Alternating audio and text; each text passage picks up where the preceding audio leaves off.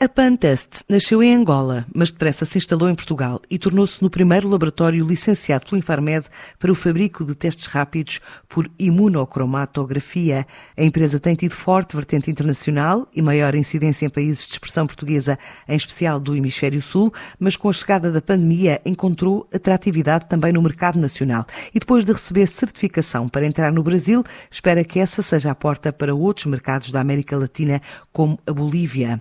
Um crescimento que pode passar ainda este mês de março pela contratação de 6 a 10 pessoas e uma série de projetos que incluem a aplicação de inteligência artificial também ao universo de testes que abrangem o coronavírus. É o que explica neste Dia Internacional da Mulher Catarina Almeida, líder da equipa Pantest.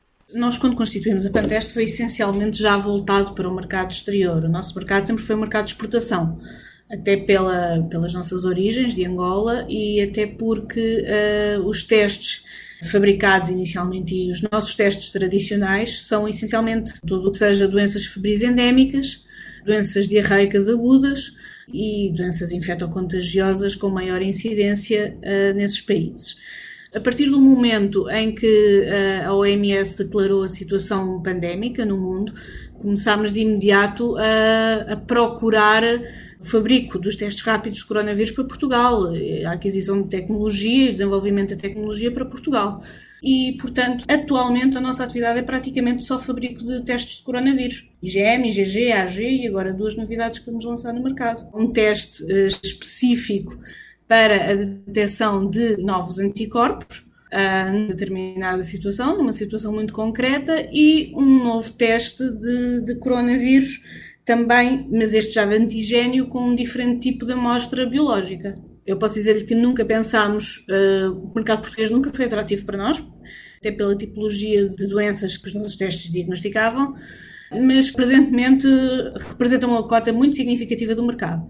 Temos ainda para este ano novidades significativas, nomeadamente ao nível do coronavírus, para além daquelas que, que eu já enumerei é a inteligência artificial que será aliada aos testes da Pantest. Vai permitir uma análise de dados mais eficiente. E, portanto, a tendência será certamente crescimento.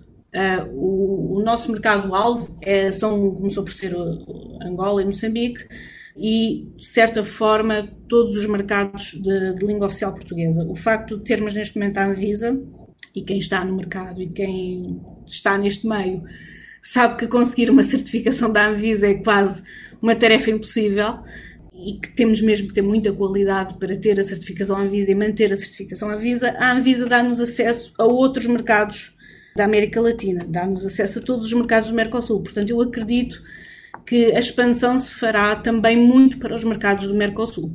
Nós temos estado a negociar com a Bolívia bastante.